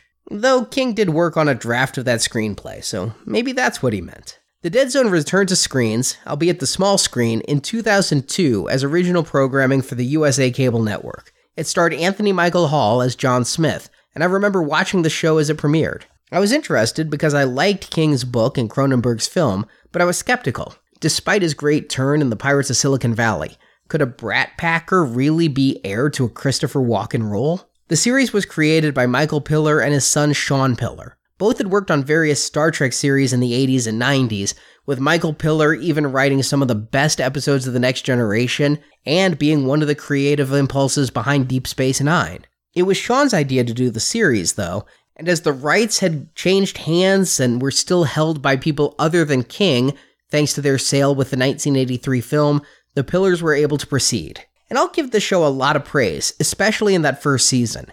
The Pillars succeeded in taking this book, which was already very episodic, and breaking it apart into actual television episodes. As I mentioned, the first two shows told the story of the Castle Rock Strangler. Later, there would be an episode about Johnny being rehired at his old school, only to lose the job when the board finds out about his psychic powers and the press that accompanies them. One episode detailed the lightning strike at Kathy's bar. If you really want to see this novel dramatized, it's there in the first season. And my doubt was baseless. Hall is actually a very convincing Johnny. I was wrong to think of him as the heir to Walken's performance. Hall goes back to the source material of a funny and jokey Johnny. I think it's much closer to King's vision, at least in the pre-accident stages. Hall is a very healthy and muscular guy, and whereas in The Dead Zone, the book, Johnny continues to get weak and people think of him as close to death, in the T V series, Johnny gets stronger after the accident. For a while, he walked with a cane, again, like Christopher Walken did in the movie. But a couple seasons in, it's basically an affectation, and eventually he just throws it away altogether. Beyond that, there were other changes made for television. Of course, as I mentioned earlier, the term Dead Zone had different meanings in every adaptation. For the T V series, the Dead Zone is an area of Johnny's brain that may cause his visions, like an actual lobe physically on his brain. According to the show, most people have no activity in that portion, but due to Johnny's accident, his brain compensated for damage and this piece came to life. So it's implied to the series, as it is in the book, that all people have the capability for psychic powers, and Johnny's accident awakens his. It's that old, humans only use ten percent of their brains, what does the other ninety percent do trope. But there are also more important character and story changes between the television series and the book. First, Sheriff George Bannerman and Sarah's husband, Walt Hazlitt, were combined into Sheriff Walt Bannerman, Sarah's husband, as Johnny would be working closely with the police week after week, solving crimes with his psychic powers. It created a lot of dramatic tension. Johnny still loves Sarah, Sarah's feelings for Johnny are complicated, and Walt is in the middle, married to one, working for the other. The Pillars also added an interesting twist. Instead of not sleeping together, Johnny and Sarah share a night together before his accident, and the result is little Johnny Bannerman, Smith's son, being raised by Sarah and Walt. This forces the three principal characters to stay interacting with each other. Sarah's not allowed to just disappear from the series the way she does from this book. And there's lots of little jealousies as Sarah is happy with Walt, but still feels attachment to Johnny, and Johnny starts to date again, bringing up little pangs of jealousy in Sarah. Another change from the book is that Johnny's father is dead, and while in his coma, his mother dies also. But this Vera Smith, she was a very religious woman, but not insane. She became very close with Reverend Eugene Purdy, played by MASH's David Ogden Stiers. When Vera dies, her estate is left in the hands of Purdy and his Faith Heritage Foundation. And I love the addition of Purdy to this story. He brings a spiritual element and makes some of King's subtext overt. Several episodes are discussions of science versus faith. Johnny was a science teacher, Purdy a man of God. And the question repeatedly asked, is Johnny an agent of God? But Purdy is also in financial troubles, and he's hiding that he squandered much of Vera Smith's fortune. Johnny doesn't trust him fully, and it leads to great suspense as the seasons go on. All of this combined for an effective storytelling engine. But on the other side, the stories told with that engine were very formulaic. Each week, Johnny touched something, had a vision, then had to work to change the future. Critical people would ignore Johnny's visions and not believe in psychics, but at the very end of the episode, Johnny would save the day at the last minute. Not every episode followed this formula, but so many did as to become quite tiring. Those that didn't, however, are standouts. If you watch only one episode, I strongly recommend the eleventh episode of Season two, called Playing God, where Johnny's visions put him in a no-win scenario. The moral complexity made it perhaps the best show of the series, and it reunited Anthony Michael Hall with fellow Brat Packer Ali Sheedy. But in addition to the series being a bit rote, I also think they didn't do justice to all of the characters. Johnny's love interest in the first season is written off by Season two, I also think they didn't do justice to Johnny's newly introduced sidekick, Bruce. Bruce was Johnny's physical trainer, and he ended up the Watson to Johnny's Holmes in many episodes. But he existed only as a sounding board, a way for Hall to speak aloud and communicate his thoughts to the audience. While early on he had a couple episodes devoted to his own arcs, his role in the series primarily ended up being, yeah, you have to listen to Johnny. The Bruce character was woefully underserved and eventually written out of the show altogether. Likewise, Johnny is given a new love interest in reporter Dana Bright, but she disappears after the first season, making one guest appearance a few years later. And by season six, even Walt Bannerman is ingloriously knocked off, presumably in my mind, to make way for Johnny and Sarah to finally have a romantic interlude. But of course, things get in the way of that too. But lastly, the series truly botched the Stilson storyline. The Pillars kept it in their back pocket. Each week during season one, I'd tune in and it would be another standalone episode. But in that first season finale, Johnny meets Greg Stilson, played by young Indiana Jones actor Sean Patrick Flannery. This Stilson is more a doppelganger for Johnny. They're about the same age, they're both deeply financially connected to Reverend Purdy, and the moment Johnny wakes up from his coma is the moment that Stilson is sworn in as mayor. It's like the danger Stilson brought is what actually awoke Johnny from the coma. That Stilson is his destiny. But with Stilson, the Pillars attempt an X-Files type of series. Most of the episodes are one-off investigations, but Stilson was this version of the cigarette-smoking man. When he showed up, we were watching mythology episodes that would progress that overarching story. But one fatal flaw of television series, and this really only changed recently, was the belief they were immortal. Stories weren't told so they could wrap up. They were told to keep the viewer coming back. So in the first few seasons of The Dead Zone, every time Stilson showed up, it was welcome. It was like a drop of water to a thirsty man. I wanted that story to keep going. I wanted to see Johnny make the choices that put him in that balcony with that gun. For a few years, the suspense about that was thick. But then the producers kept drawing it out. It eventually became that Johnny started conversing with a post-apocalyptic version of himself. He'd stop Armageddon, and then it would be restarted. Johnny himself may be somewhat to blame, or at least that's what the media says post-apocalypse. And if there's still a media around post-apocalypse, it's not at least a extinction-level event. But it really just started to become tedious and ridiculous. Then comes the ultimate irony. A show about a psychic couldn't foresee its own cancellation. At the end of season six, the final season, though it wasn't intended to be, it was revealed Johnny's dad was alive and played by Tom Skerritt, who had played Sheriff Bannerman in the movie version of The Dead Zone. But here, Johnny's dad is suffering from dementia and being manipulated and kidnapped by Stilson, and that's where the show ends. There's no resolution. Pie-in-the-sky ideas about a T V movie to tie up plot threads floated for a year, but never came to fruition. I mean, I think that it didn't take a psychic to know the ratings were low and the show's special effects made it costly to produce. But all six seasons are out on D V D, and honestly, it's enjoyable for the first three or four. Just don't get your hopes up for any major resolutions.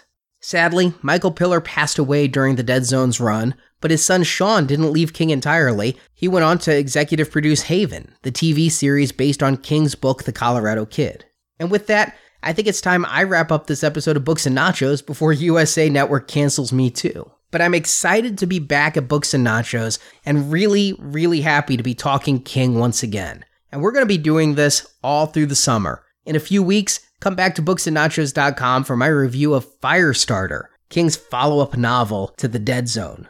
It's my goal that this summer, we're going to go through Firestarter, Roadwork, Cujo, The Running Man, and of course, the novella collection, Different Seasons. And we're going to be doing King again at now playing podcast dot com too. Tomorrow, our review of Cujo will be released, and then next week, we go into the near future with Arnold Schwarzenegger and The Running Man. And if you enjoyed this show, please come to our forums and let me know what you thought of this book. You can also come to our new Facebook page. We just started it up this week. It's facebook.com forward slash Books and Nachos, no ampersands. It's audience engagement that really fuels my excitement to be doing these podcasts, so please, let me know what you think. And lastly, just in case any of King's constant listeners happen to be going to see the man at the End of Watch book tour on June eleventh in Nashville, I'm going to be in attendance. It's my first time seeing King speak live in person, and I couldn't be more excited about it. Tickets are sold out. They sold out in about two minutes. But if you happen to be going, drop me a line and hopefully we can say hi. So thank you again for listening. I really do appreciate it. I'll be back in a few weeks with Firestarter. And until then, don't forget to support your local bookstore. Thank you for listening to this episode of Books and Nachos. You can also find many more book reviews at our website, books and nachos dot com. If you enjoyed this podcast, please help spread the word about our podcast by leaving us a five-star review on iTunes. Books and Nachos is a crowdsourced podcast with no sponsors or ads. You can support our show by pledging to our Podbean campaign at booksandnachos.com slash support. The music for Books and Nachos is The Right Prescription by Chai Weapon, provided by podsafe audio dot com. Books and Nachos is a Venganza Media production, copyright twenty sixteen, all rights reserved, and no part of the show may be reproduced, repurposed, or redistributed without the written permission of Venganza Media Incorporated. The Dark Sour, Dark Sour's theories. But for the plot King developed, Johnny needed to be sightly psychic, sightly psychic. Why did I do that to myself? I have to give Jera a side eye. Jera. That's a good name for them, like Benefer, Jera. When Richard Dees, a writer for the Inside View tabloid, comes to his door making a very lubric- lubricative. King writing the later years before.